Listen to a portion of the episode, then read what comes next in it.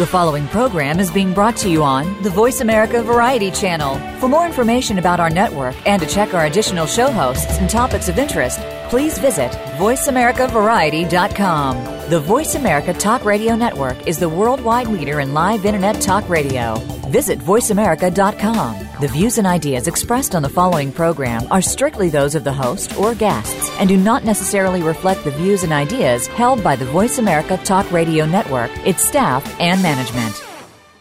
I'm Tony Coelho, and I'm the author of the ADA. I am totally committed to supporting Hillary Clinton for president. Welcome to Disability Matters with your host, Joyce Bender. All comments, views, and opinions expressed on this show are solely those of the host, guest, and callers. Now, the host of Disability Matters, here's Joyce Bender. And welcome to the show, everyone. Hope you're having a great day. And you know, this month is National Disability Employment Awareness Month and National Disability Mentoring Day. So, what a great month to celebrate employment, the employment of people with disabilities. And I have to say a special shout out to my good friend, Yoshiko Dart. Yoshiko, it's all about your leadership and what you're doing for young people. And we all love you. And you're all wondering, gee, I hear you say that all the time on the show. And that's because I will never forget Justin Dart. So, okay, wow, what a great show we have today. And it is all about accessibility. We are so honored to have the Senior Accessibility Specialist from the United States Access Board, Tim Creagan. Tim, welcome to the show. Welcome, Joyce, and it's good to be here. Well, so you all know Tim is very well known in the disability community for his work at the U.S. Access Board and a disability rights leader known nationally for his work. So let's start here. Uh, for our listeners throughout the world, uh, Tim, what led you to become involved in the disability community? Okay, Joyce, um, that's a good question. And I guess the answer would be follow your passion, do what you know. And what I know as an individual with a lifelong disability, I was born with hearing loss.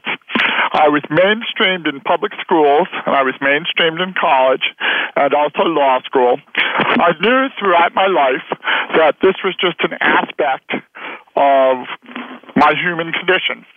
It wasn't until I had been a practicing attorney for a number of years that I even became aware of the need for advocacy on behalf of persons with disabilities. So I made a change in my career. I had been a litigator in court for some 15 years, and I had dealt with that. Um, and I had come to a point where I felt like I had done what I wanted to do litigation wise. I had done bench trials, I had done hearings, motions hearings, and I had even done some appellate work. And I wanted to make a change. And that was when I came across um, the advocacy organization Self Help for Hard of Hearing People, as it was called then. This was in the early 2000s. Um, it's now uh, changed its name to Hearing Loss Association of America.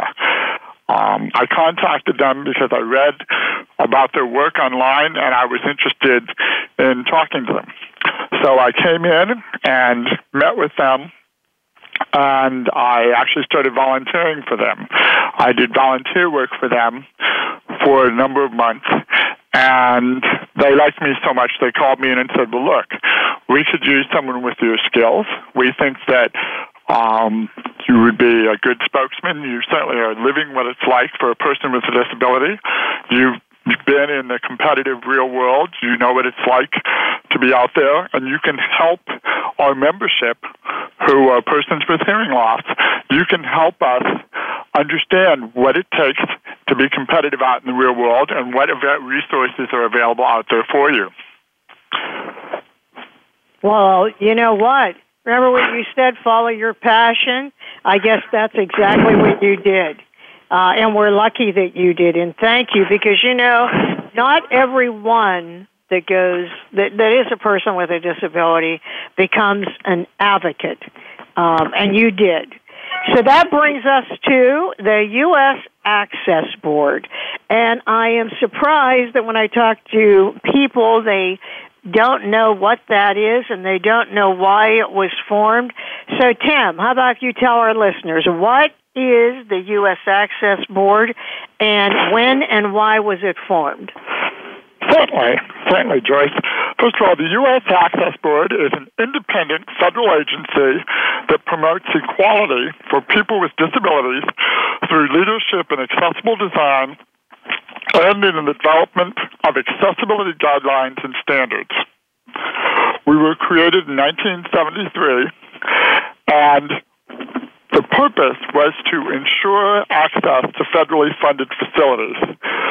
Um, originally, what had happened was the Architectural Barriers Act had been passed, and the concern was that there was really no accountability, even though there were uh, requirements for access. No one was really following them. There was no real oversight on that issue. So the Access Board was created to provide that role.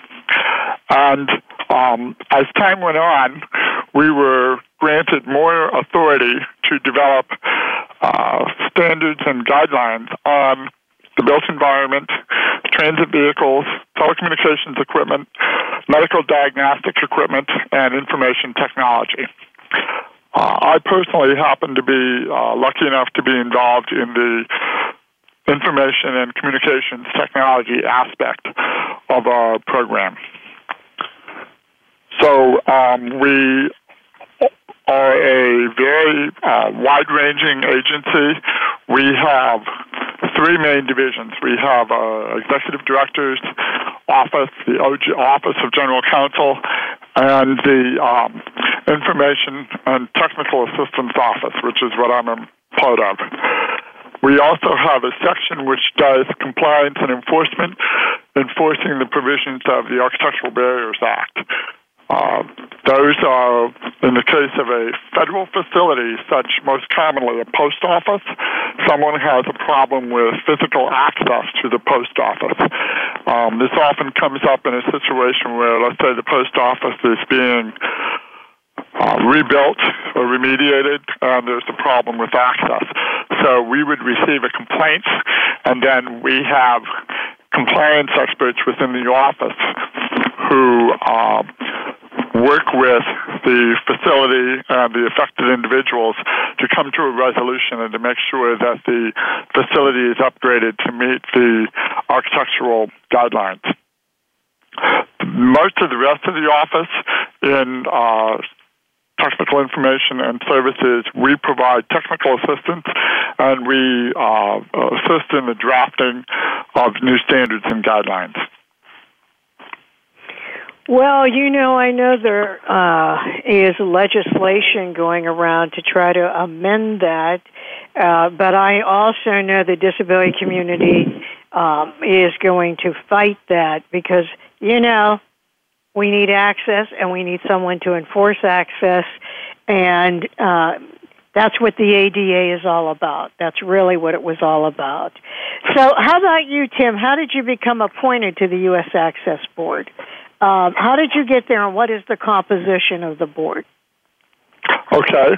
Um, certainly, Joyce. I'd like to make a distinction right now um, between the Access Board, which is a 25 member uh, committee that heads up the board, and the staff that supports them. I'm a member of the staff that supports the Access Board. I uh, got this position by applying through usajobs.gov, actually.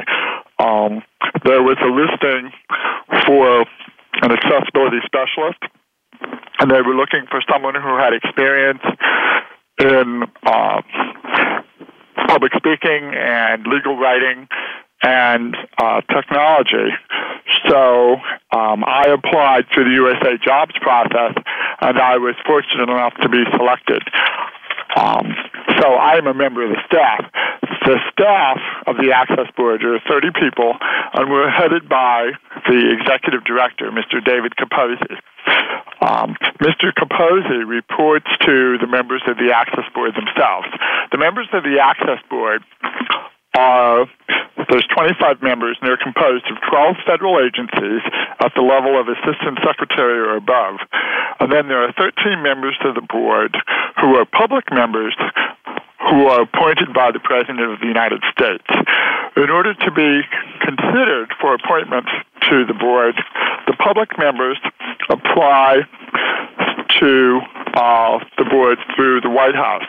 And the uh, for anyone who might be interested, the link on the White House website is https colon forward slash forward slash apply A-P-P-L-Y dot whitehouse dot gov. So that is the process by which a public uh, a publicly appointed member of the Access Board starts their process towards becoming a member of the board. Uh, they submit an application and then it is reviewed by the White House, and if the White House selects them, then the individual is appointed to the board um, for four-year terms. The staff has no input, and it's a completely separate process. It's completely within the discretion and control of the White House. The agency members are appointed from uh, the following agencies the Department of Commerce, the Department of Defense, Department of Education, General Services Administration, Health and Human Services, HUD, Department of the Interior, Department of Justice, Department of Labor, Transportation, the U.S. Postal Service, and the Veterans Administration. Um, the appointees from those agencies are typically at the level of Assistant Secretary or above.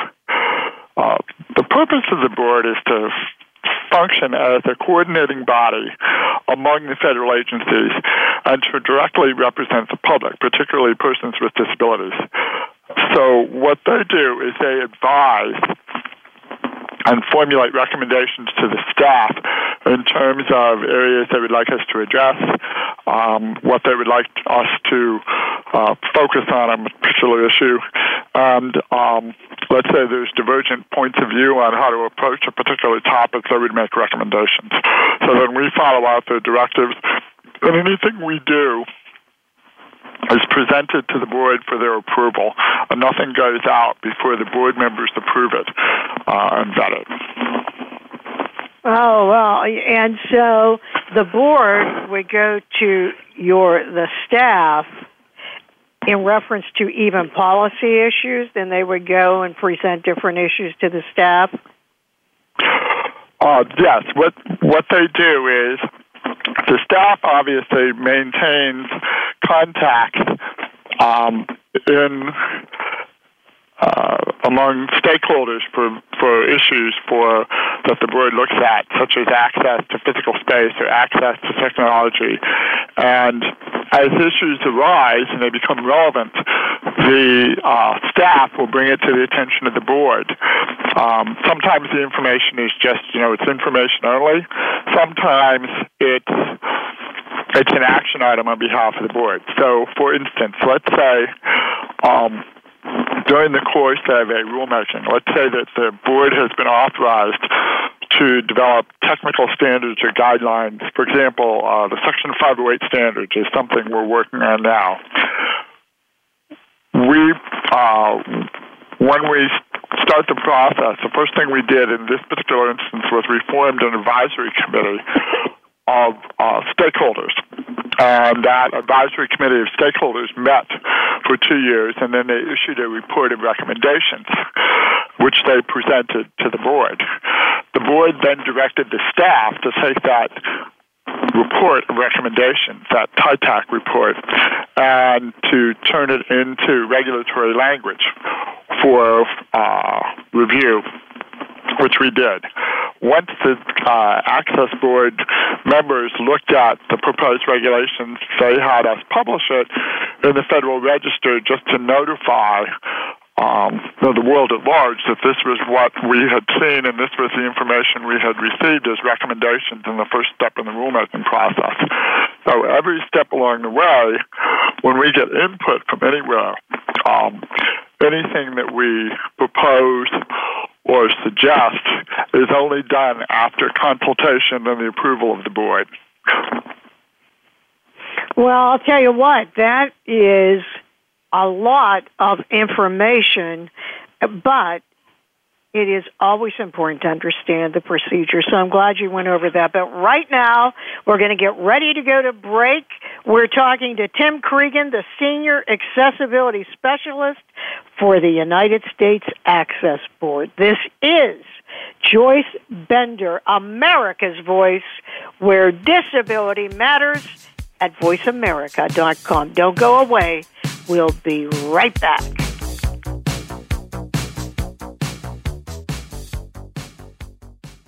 Become our friend on Facebook. Post your thoughts about our shows and network on our timeline. Visit facebook.com forward slash voice America.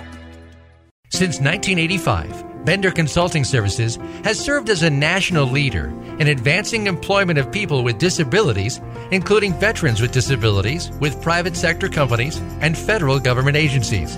Bender assists customers with achieving their diversity and workforce inclusion initiatives by tapping into a talent pool of individuals seeking professional positions, including those in the STEM fields. In addition, Bender services include disability employment consulting, training in technology accessibility through their high test line of service. For more information, please visit www.benderconsult.com.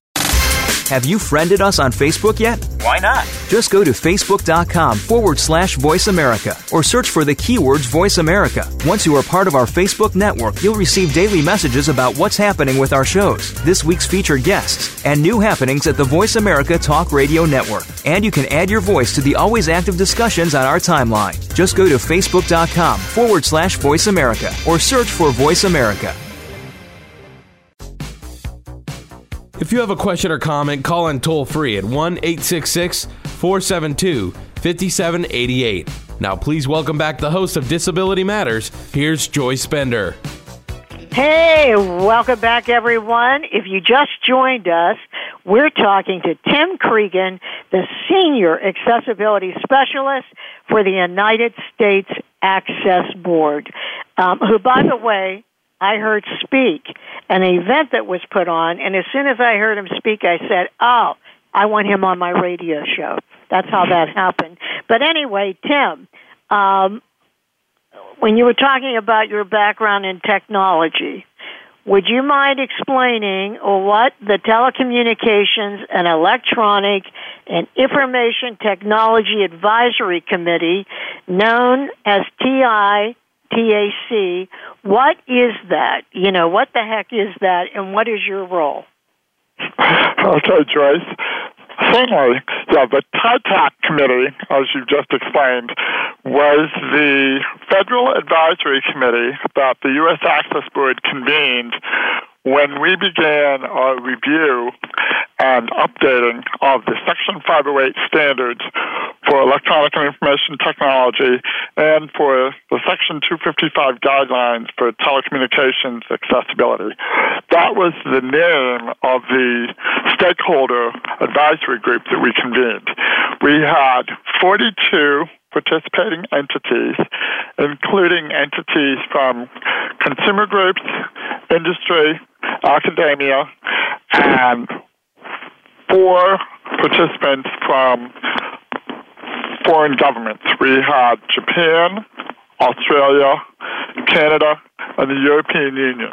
The whole group worked together very closely for a period of two years, having meetings every other month where we talked about what the existing accessibility standards and guidelines said and how they should be revised to reflect changes in technology and changes in practice. So it was, very good for a number of reasons. First of all, when you get colleagues in a room together and you're all talking about a similar topic, each person or entity brings their own perspective to bear on a problem. So, for example, for those who were in the commercial sector, for, for example, providing telecommunication services, they were aware of some of the technological constraints and issues that they faced. Whereas uh, representatives from consumer groups, for example, who are representing the needs of individuals with disabilities, they could speak to their own experience in using technology and what were some of the shortcomings and what were some of the pluses that they found in using this. Um, over the period of time, we, we used to joke when we do advisory committees that, you know, people start off as strangers, and by the end, we have them holding hands singing Kumbaya. but it's a very, very uh, intense, very collaborative process, and we find that it really, really helps to produce a very useful set of recommendations to us. So we're very grateful to the members of the community, and the members of the committee produced a wonderful piece of work, the TEITAC report, which we then used as a basis for the beginning of our first draft towards uh, proposed amendments to the standards and guidelines. That uh, advance notice of proposed rulemaking it was called. That was published in 2010. Then we received over 330 comments in response to that first draft. Um, the exciting thing was is during the course of the TEITAC, we actually had a live wiki. Um, first time that had ever been used in government rulemaking, and it was exciting. We had people contributing round the clock on all sorts of technological issues. Um, with when the response to the first ANPRM came out, you know, like I said, it was over 330 comments. People were really, really interested in this, and it really helped promote the discussion and also, I think, the development of public awareness on this issue, what was possible technologically, and what people were looking for. Based on the comments we received, we revised it in 2011 and put out a new, a second notice of proposed rulemaking, um, which was then picked up by the European Union. The European Union used our 2011 advance notice of proposed rulemaking uh, as the basis for developing their own accessibility standards, which they published in 2014 under the uh, EN 301549 uh, name for their accessibility standards. We then put out a notice of proposed rulemaking, which is the next to last step in rulemaking, called the 2015 NPRM. So we received uh, approximately 166 comments in response to that proposed rulemaking, and based on those comments, we have now prepared a draft final rule, which we are in the process of submitting to the Office of Management and Budget for final review. Um, once the Office of Management and Budget completes their review um, and it's to approve it, then the rule will be published in the Federal Register as a final rule. We hope that that will be completed by the end of this calendar year. Well, you know what? That then brings me to the question everyone asks me about. Here it is. I've got to ask you about this. What is the current state for Section 508 of the Rehab Act? What is the current state? Yeah, when well, do you think it is? When do you think that will really happen? Well, um, as I as I explained, the original standards which we're talking about, which are which is the law at the present time, those standards were published in 2000, and those standards are organized around categories of technology. In other words, calling things a name. It's either software or it's hardware or its telecommunications products. One of the things that the committee made very clear to us is as time has gone on and technology has developed, those distinctions between something what is called is not as important as what something does. So one of the things that we've recommended over the years is that we approach the discussion of accessibility by functionality. What does something do? What does it do as a piece of equipment, and how does it interact with the functionality of a human being who's trying to use it? One of the things that I've noticed myself when I talk about this issue is earlier on, when I would talk to audiences about the concept of disability and accessibility and how that comes to trying to make something usable by a person with a disability, the conversation will often sort of go along the medical model line. And there would be a discussion of, well, kind of like, what is this person's medical diagnosis? What is their history? And really the more productive way to approach the topic is to say, what is the functionality that you're talking about here? So if I'm in the business world and I need to be able to communicate over two-way voice device, we call it a telephone, or you can call it a smartphone, or you can call it video conferencing or whatever you call it, I need to be able to communicate in that environment. How do I do that? Accessibility allows you to say, well, what is it that you're intending to do? And so you're intending to communicate in that arena. Accessibility basically says, let's take that information and let's put it in an alternative format. If someone needs to see the oral information presented textually, we can do that. We can have simultaneous captioning. Or if someone needs it rendered into American Sign Language, we can do that. Or if someone needs to have it produced in tactile format, we can do that. That's really what accessibility boils down to. It's a built-in solution that allows the technology functions to be used by the individual with a disability. And in that sense, you participate in the business world, you participate in your daily work, you produce the project you need to produce, and your disability really becomes a non-issue because all you're focusing on is, you know, my boss wants me to produce this report by the end of the week, no problem. If I produce that report by typing it on a hard keyboard, great. If I produce that report by dictating it, that's fine too. If I produce that report by other means, as long as I get the work done, that's really all that matters. And that's really what accessibility boils down to. It's a way to provide access to that information and that technology so that it's seamless. Okay, and uh, Tim, what I'm getting to is I know for you this is hard to believe, but businesses, federal contractors, this is how they say it to me. They say to me, 508, when do you think that'll really be enforced? And I say, well, the final rule, you know, will be coming out.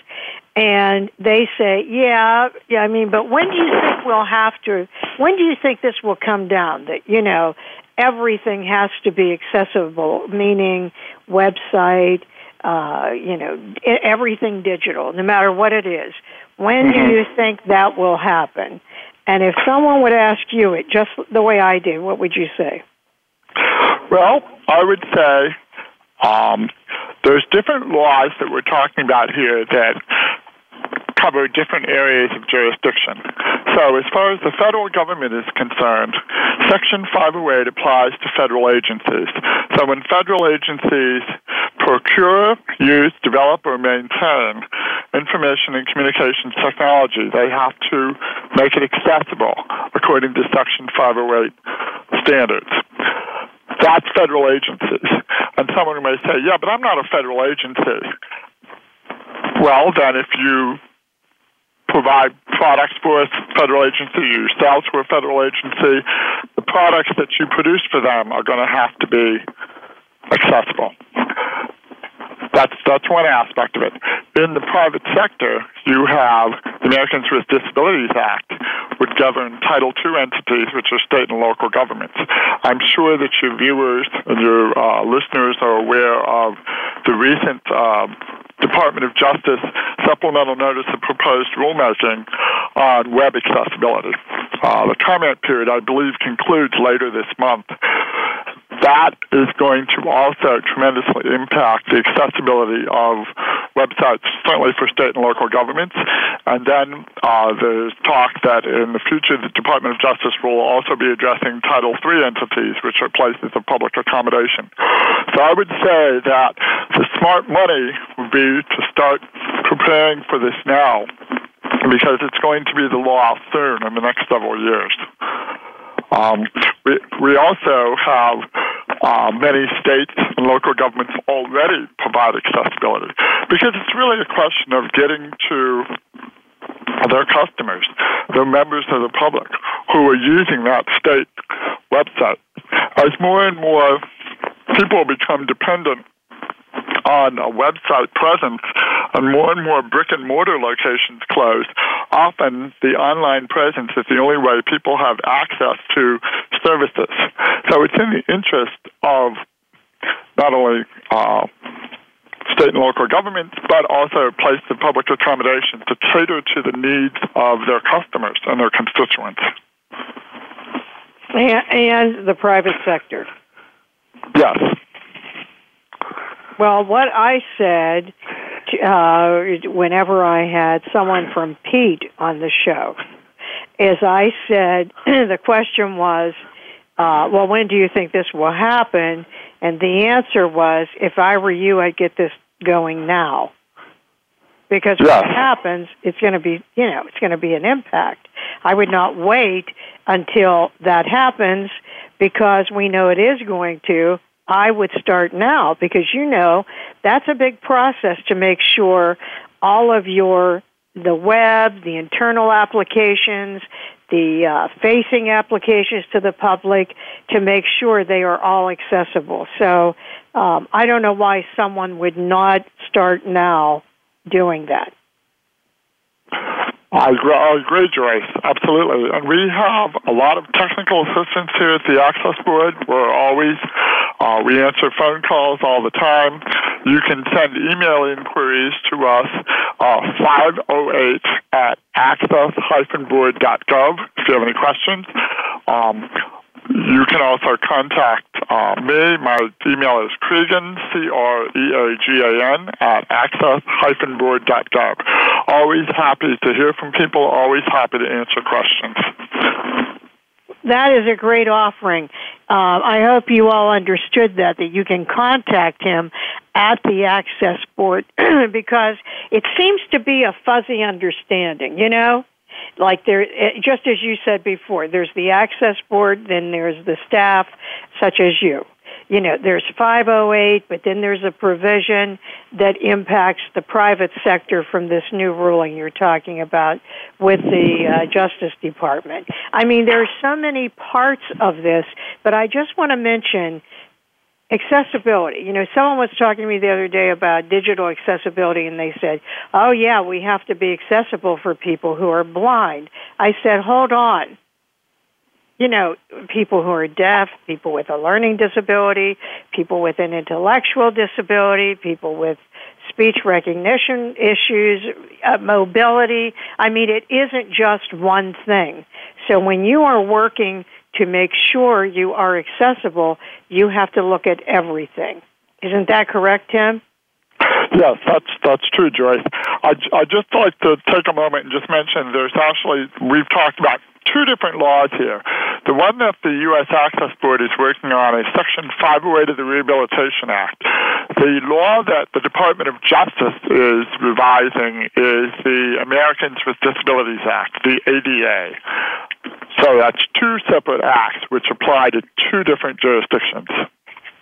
Yeah, and I'm really glad you explained that because I can see there's such confusion because when people are talking to people in the private sector, frequently they'll say, well, wait till 508 is being enforced. But as you pointed out, that would be for the federal government. The Correct. Department of Justice, this would be uh, the, uh, you know, with the ADA, that would impact the private sector. Yes, it would. It would. I think there just isn't clarity because there has just not been uh, enough education. And you know what I'm going to do, Tim? I, of course, this show is archived uh, on my website and at Voice America so that people can hear it again. But I am going to be marketing to people to go to this show for the, all of this information and education, you know, just to set things straight. And I really appreciate you explaining that, you know, and differentiating the one for the other. Um, I really do appreciate that. But right now, we're going to go to break. If you just joined us, we're talking to Tim Creagan, the Senior Accessibility Specialist at the United States Access Board educating everyone, including me. We'll be right back.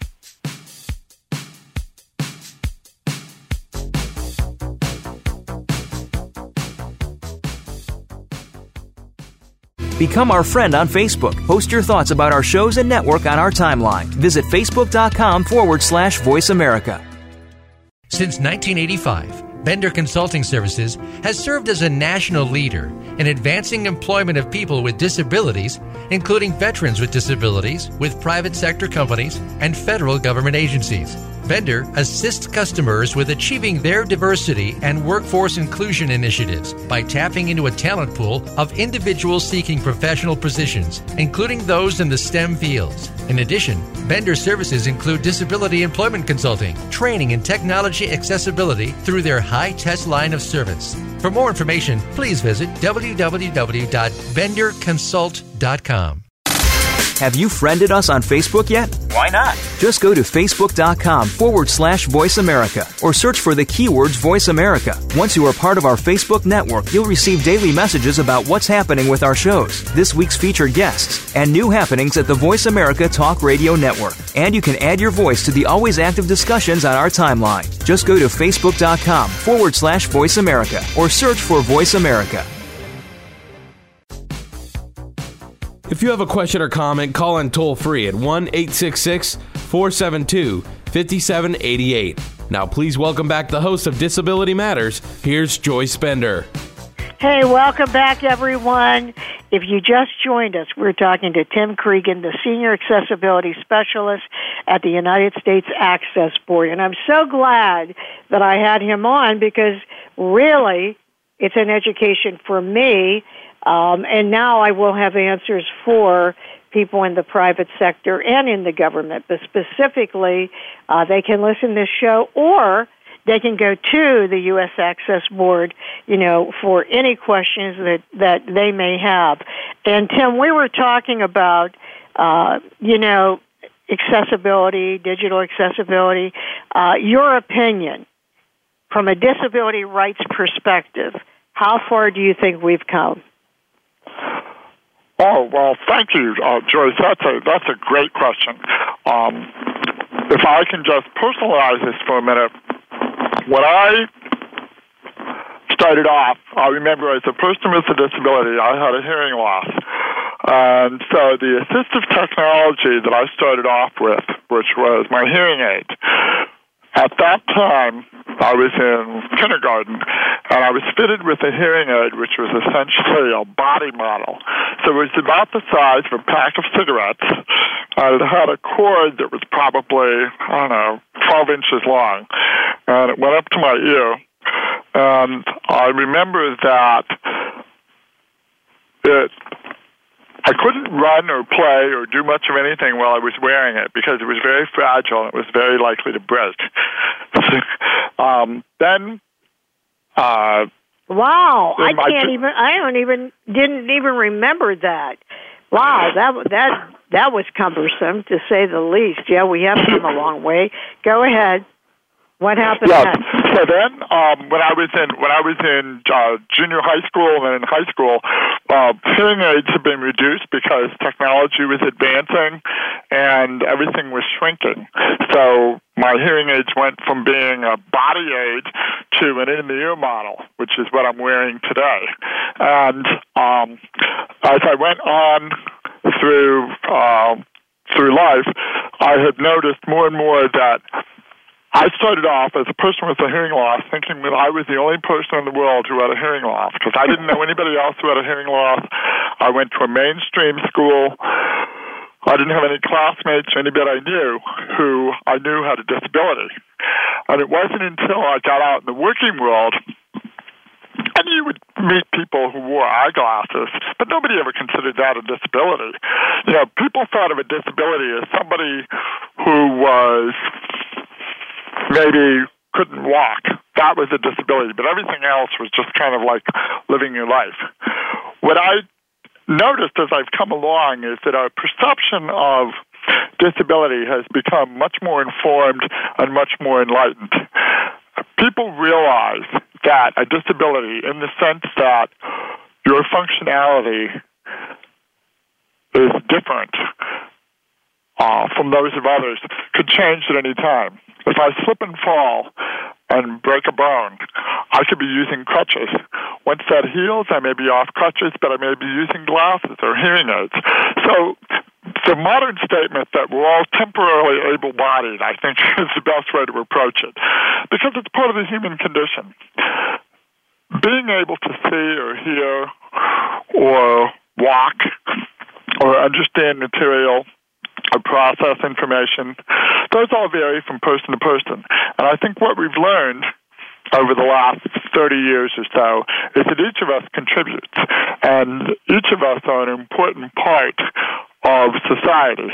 So whatever we can do through the use of technology or programmatic support to enable all of us to fully participate in society is important because it benefits all of us. You know what? That is so true. And by the way, I say that to people all the time about being temporarily able-bodied. And and you know what? I I cannot believe how many people do not want people to know they wear a hearing aid. Now, when I had my accident, you know, my listeners know I have epilepsy and that I had a, an accident at a movie theater where I had a seizure and hit the floor so hard I fractured my skull and ended up having life-saving brain surgery.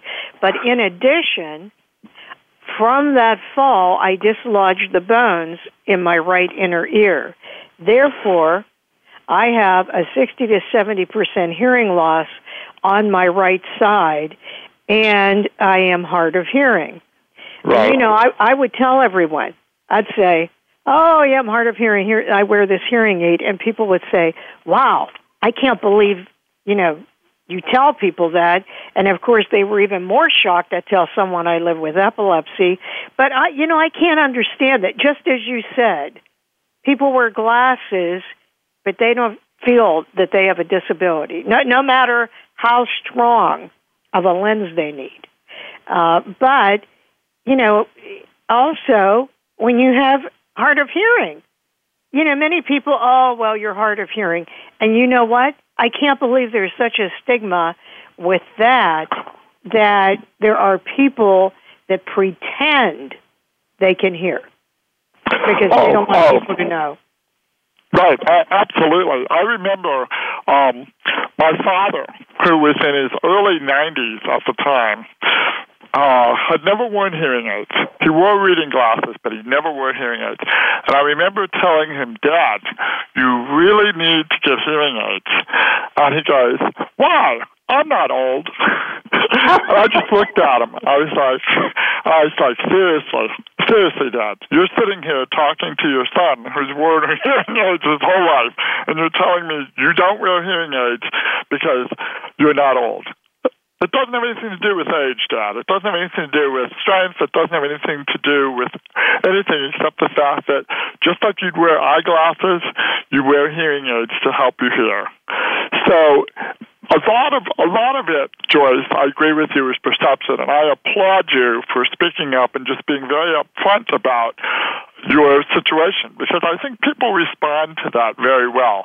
I think if you just say to them, for instance, in my own case, what I'll say is, "Excuse me, I have a hearing loss. Could you look at me when you speak?" It doesn't cost them any money. All it is is just saying, you know, common courtesy please look at me when you speak, or excuse me, would you mind repeating that, please? Um, and I think, you know, 99% of the time, people are more than happy to comply. I think it's really a question of awareness and people um, thinking about it. A lot of times when I speak to audiences, what I'll say is, oh, we don't have disabilities. You know, our arms are just too short to read the paper anymore. You know, when you get when you get uh, farsighted as Right. you go along in life, Right, you know, your right. arms aren't too lo- too long. Or I say, isn't it a shame how everybody mumbles these days? you know, it's, it's, they're just mumbling on there. It's nothing wrong with me. Everybody mumbles. You know, it's all it's it's all relative. Um, I, I point that I always make too that the audience enjoys is I'll t- say everybody has SFD. All of us have it. And everybody looks at me like, what, what, what's the SFD? And I said, well, those of you who are married, particularly, you have spousal frequency deafness. And I said, it happens to me. My wife says something and I go completely deaf. And then later she'll say, I told you this. And I'll say, no, I swear to God, I did not hear you say that. You know, so it's part of the human condition. Oh, that's pretty good. I'll be remembering that. I will. And I just want to say, uh, actually, I'll be going up there next week to uh, NTID. I just was there a couple of weeks ago because I was honored to be appointed to the National Advisory Group, which is like the board for the National Technical Institute for the Deaf. And it always upsets me, you know, when people tell me about the stigma and how they're treated, you know, when they are deaf or when they're a person that is uh, hard of hearing. And, you know, that's something we have to stop. We have to change that. We do. We have to change that because it doesn't matter. The person still has great capabilities. It's just you're a person with a hearing loss or a person who is deaf. Absolutely. And what has always surprised me is when when people hear that someone has a disability, they automatically make assumptions. Oh, well, then you can't do X, Y, or Z. So, for example, um, for those of you who uh, like instrumental music, particularly percussion, very famous percussionist, a woman named Evelyn Glennie. She is a Scottish percussionist. She's profoundly deaf. She's won Grammy Awards for her playing people just can't understand. Well, how in the world can you possibly play a marimba, for example? And she manages. She uses uh, the, the the feeling of the through the through the floor and through um, her body sensations, and she's just really, really practiced and really, really skilled. It's it's like anything else. If you really want to do it, you'll find a way to make it work. And I think that when people pay attention to the things that people can really do, it's just like, wow, this is amazing.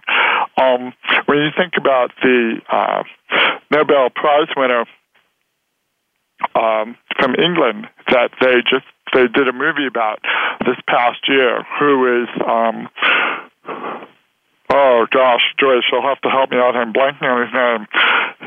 Um, Which movie was this? I'm sorry. What movie was this you're talking about? I'm talking about he's an English physicist. Oh yes, um, Stephen Hawking. Stephen, Stephen Hawking. Hawking. Thank yeah. you, thank you. He's a he's a perfect example. Imagine if we didn't have the benefit of his information and knowledge, but thanks to the technology that enables him to communicate with the rest of us, we get the benefit of all his wonderful work. So, you know, all of us contribute in different ways. And it's just wonderful that um, as technology has made more and more content available to us, we can all benefit from it. Yes, that is so true. Well, listen, uh, what message would you like to leave with our listeners today, Tim? Um, what I would just encourage everyone is to always continue making that effort, making that opportunity to learn, making that opportunity to reach out to others, to communicate. Don't be afraid to ask for help if you need it. Um, don't ever give up and keep pushing. Yes, I so agree. And remember, you know, listen, listening right now to Tim, attorney, and working in the federal government for the U.S. Access Board. A person who is also hard of hearing hasn't stopped him, and look how successful he is. Never, ever be ashamed. Disability is just part of who you are. Tim, thank you so very much for being with us today. Thank you, Joyce. I've enjoyed being here. Well, we've enjoyed having you, and I want to remind my listeners of one other thing. Don't forget don't forget to vote. Don't forget to vote. You've got to vote. You've got to vote. Remember what Justin Dart said vote as if your life depends upon it because it does. We end every show with a quote, and the show today is it's not just about disabled users being able to access your website, it's about everyone being able to access the website. This is Joyce Bender, America's Voice, where disability matters at voiceamerica.com. Talk to you all next week. Voice America would like to thank you for tuning in. Please join us next Tuesday at 11 a.m. Pacific Time for another installment of Disability Matters, right here on the internet leader in talk radio, voiceamerica.com. Thanks again for listening to the preceding program brought to you on the Voice America Variety Channel. For more information about our network and to check out additional show hosts and topics of interest, please visit VoiceAmericaVariety.com. The Voice America Talk Radio Network is the worldwide leader in live Internet talk radio. Visit VoiceAmerica.com. The views and ideas expressed on the preceding program are strictly those of the host or guests and do not necessarily reflect the views and ideas held by the Voice America Talk Radio Network, its staff, and management.